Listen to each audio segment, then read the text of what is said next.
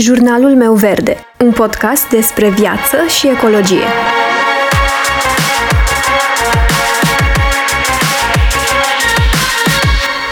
Bună, eu sunt Alexandra și tu asculți Jurnalul meu verde, un podcast despre viață și ecologie.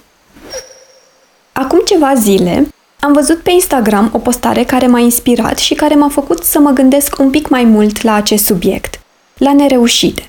Postarea era de la jurnalul Eco și vorbea despre nereușite eco. Și sună așa. Să vorbim și despre nereușite. Acum câteva săptămâni am scris o postare despre schimbările pe care le-am făcut pentru un trai conștient și cum am redus cantitatea de deșeuri din plastic.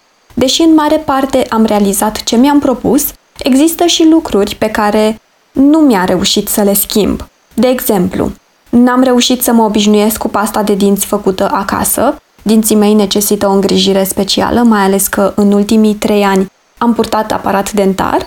Am continuat să-i cumpăr fetiței mele pampers de unică folosință, deși am cumpărat și cei reutilizabili, nu m-am obișnuit cu ei, acum încercăm să o obișnuim cu olița. Continui să folosesc șampon și balsam în tuburi de plastic, deoarece cele solide nu s-au împăcat cu părul meu, probabil trebuie să mai caut. Cu excepția acestor insuccese, sunt destul de mândră de ce am putut să fac. Stilul meu de viață e foarte diferit de cel de acum un an. Pentru mine e important să evit cât de mult posibil plasticul, în special cel de unică folosință, nereciclabil, pentru că sunt conștientă de efectele sale negative. Dar fiecare alege pentru sine cu ce să contribuie la sănătatea mediului în care trăim. Să nu uităm că acasă la noi ne place să stăm în curat și să respirăm aer proaspăt. Și aici se termină postarea de la jurnalul Eco.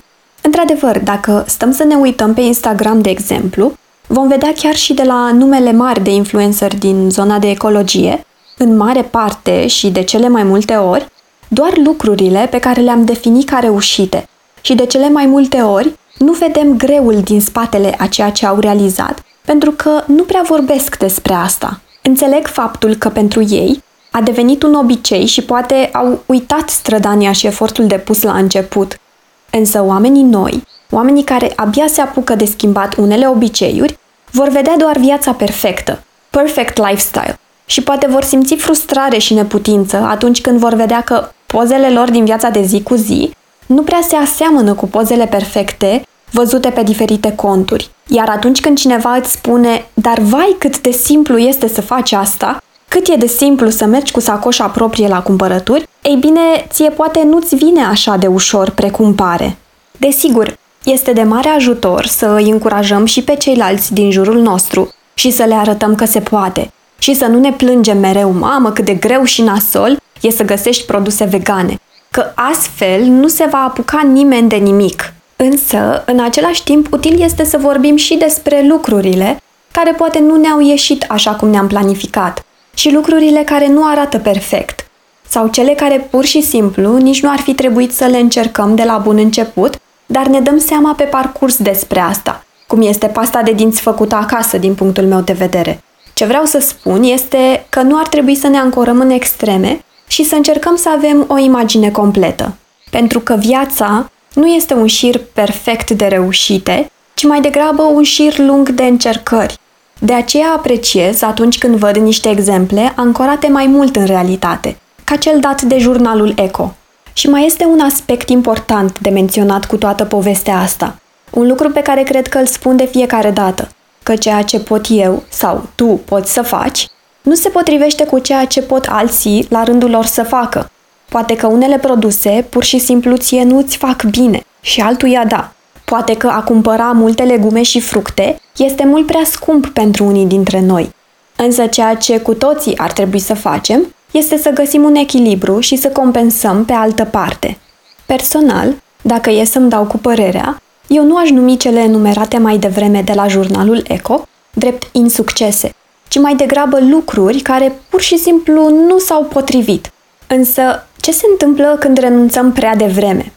Chiar mă gândeam, există momente în care renunțăm prea repede sub un fals motiv de nu e pentru mine, nu mă pot obișnui? Cel mai probabil da.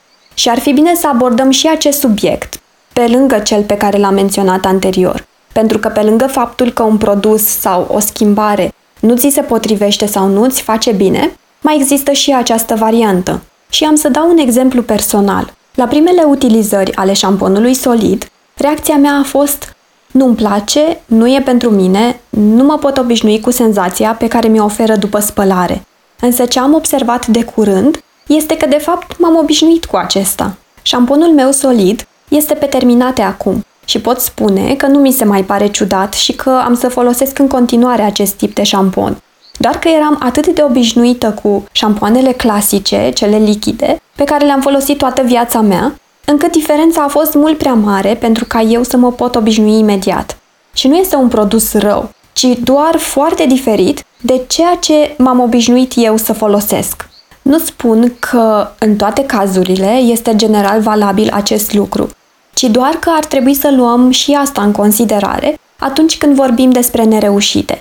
Mai ales că trăim într-un secol al vitezei, niște vremuri în care ne dorim totul acum, sau ieri mai degrabă, și vrem să schimbăm orice peste noapte. Și nu zic că e un lucru rău să optimizăm ceea ce facem și să încercăm să fim rapizi, doar că unele lucruri, unele acțiuni noi, au nevoie de mai mult timp pentru a deveni un obicei. Un studiu făcut expres pentru a afla în câte zile se formează un obicei spune că sunt necesare 66 de zile. Acest număr nu este o regulă, ci este o statistică, însă ne dă cumva o imagine mai clară despre ce înseamnă a lăsa suficient timp. Iar pe lângă acestea, ar trebui să luăm în considerare și alt aspect, acela al complexității comportamentului pe care ne dorim să ni-l însușim. Pentru că în funcție de complexitatea acestuia și de fiecare persoană în parte, s-ar putea să avem nevoie de fapt între 18 sau 254 de zile. Însă, cum am putea să facem să ne asigurăm că nu renunțăm atât de ușor? Și nu neapărat în problemele de mediu, în general, în viață. Ce acțiuni putem face să ne asigurăm că nu renunțăm prea devreme la lucrurile pe care ni le-am propus sau planificat? Și aici am să vorbesc despre 5 acțiuni pe care le putem face pentru a ne asigura că facem tot ceea ce putem pentru a nu renunța prea repede. În primul rând, trebuie să dăm suficient timp acelui lucru pe care dorim să-l schimbăm, ori să-l testăm. Ne-am format niște obiceiuri de-a lungul vieții pe care este destul de greu să le schimbăm dacă nu suntem suficient de motivați și dacă nu suntem perseverenți. Trebuie să le luăm pe rând, pas cu pas și cu răbdare. Altfel, dacă încercăm o singură dată sau doar de câteva ori și pe o perioadă foarte scurtă de timp, nu vom da suficient timp pentru formarea unui nou obicei. Tot pentru a nu renunța atât de ușor, o altă strategie ar putea să fie să începi cu pași mici. Orice obicei complex poate fi și e chiar recomandat să îl împărțim în pași mai mici și ușor de realizat. De exemplu, dacă vrei să devii vegan, începe să mănânci în fiecare zi fructe și legume. Dacă vrei să-ți transformi baia într-o baie eco-friendly, cumpără pe rând produsele pe care le-ai identificat și ai vrea să le înlocuiești și așa mai departe. Doar făcând pași mici și ușor de realizat, fără a-ți da lumea peste cap dintr-o dată, vei reuși să te ții de ceea ce ai început. Un al treilea lucru pe care îl putem face este acela de a schimba mediul înconjurător. Cu cât ne aducem mai aproape lucrurile de care am avea nevoie pentru a transforma un obicei, cu atât ne va fi mult mai ușor și la îndemână. Este important să minimizăm efortul pentru acțiunile noi. Dacă creierul observă că noul obicei consumă puțină energie, atunci ne va ajuta în schimbarea la care lucrăm. La fel de important este de asemenea să eliminăm și tentațiile negative din imediata apropiere. De exemplu, dacă ne-am propus să dăm o șansă șamponului solid, să vedem dacă ne putem obișnui cu el, cel mai bine ar fi să-l avem întotdeauna la îndemână în duș și mai mult decât atât, să terminăm șamponul clasic pe care îl avem înainte de a-l încerca pe cel nou. Altfel, vom fi tentați să trișăm și să ne întoarcem prea curând la șamponul normal, fără a-i fi dat suficient timp noi variante pentru testare. Sau, dacă vrem să mergem la cumpărături cu sacoșa noastră și să nu cumpărăm una de la magazin, să ne asigurăm că avem una în geantă mereu. Și așa mai departe.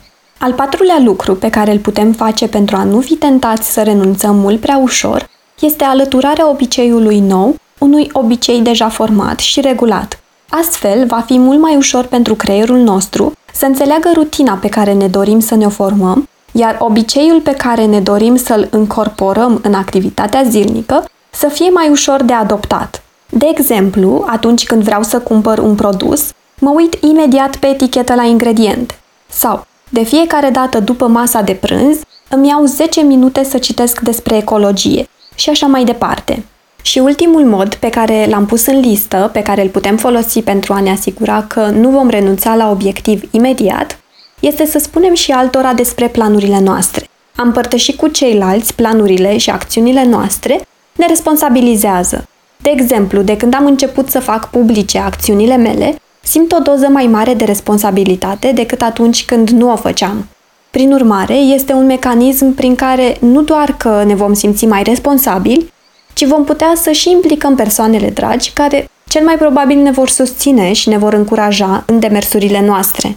Însă, așa cum ziceam, cel mai important lucru este să nu ne lăsăm, să nu abandonăm întregul război cu problemele de mediu, doar pentru că nu am câștigat o bătălie, poate. Pentru că, până la urmă, orice încercare eco este o reușită, prin simplul fapt că am încercat. Zero Waste este o călătorie, nu o destinație pe care trebuie să o atingem neapărat, pentru că, prin definiție, Zero Waste nu există. Trebuie să ne bucurăm de călătorie și să facem tot ce putem pentru a contribui, să contribuim cu acele mici schimbări care vor avea un impact pozitiv asupra oamenilor din jurul nostru și asupra mediului pe termen lung. Zero Waste nu este despre managementul gunoaielor, despre reușite sau nereușite. Este despre managementul resurselor și cât de bine ne gospodărim. Iar pentru asta este nevoie să avem pe toată lumea la bord, de la guverne și marile nume din industrie, la business-uri mici ori simpli cetățeni ca mine. Toată lumea contează extrem de mult în acest subiect, care a început să ardă la propriu de ceva timp. Îți mulțumesc dacă m-ai ascultat până aici și sper să mă asculți și următoarea dată.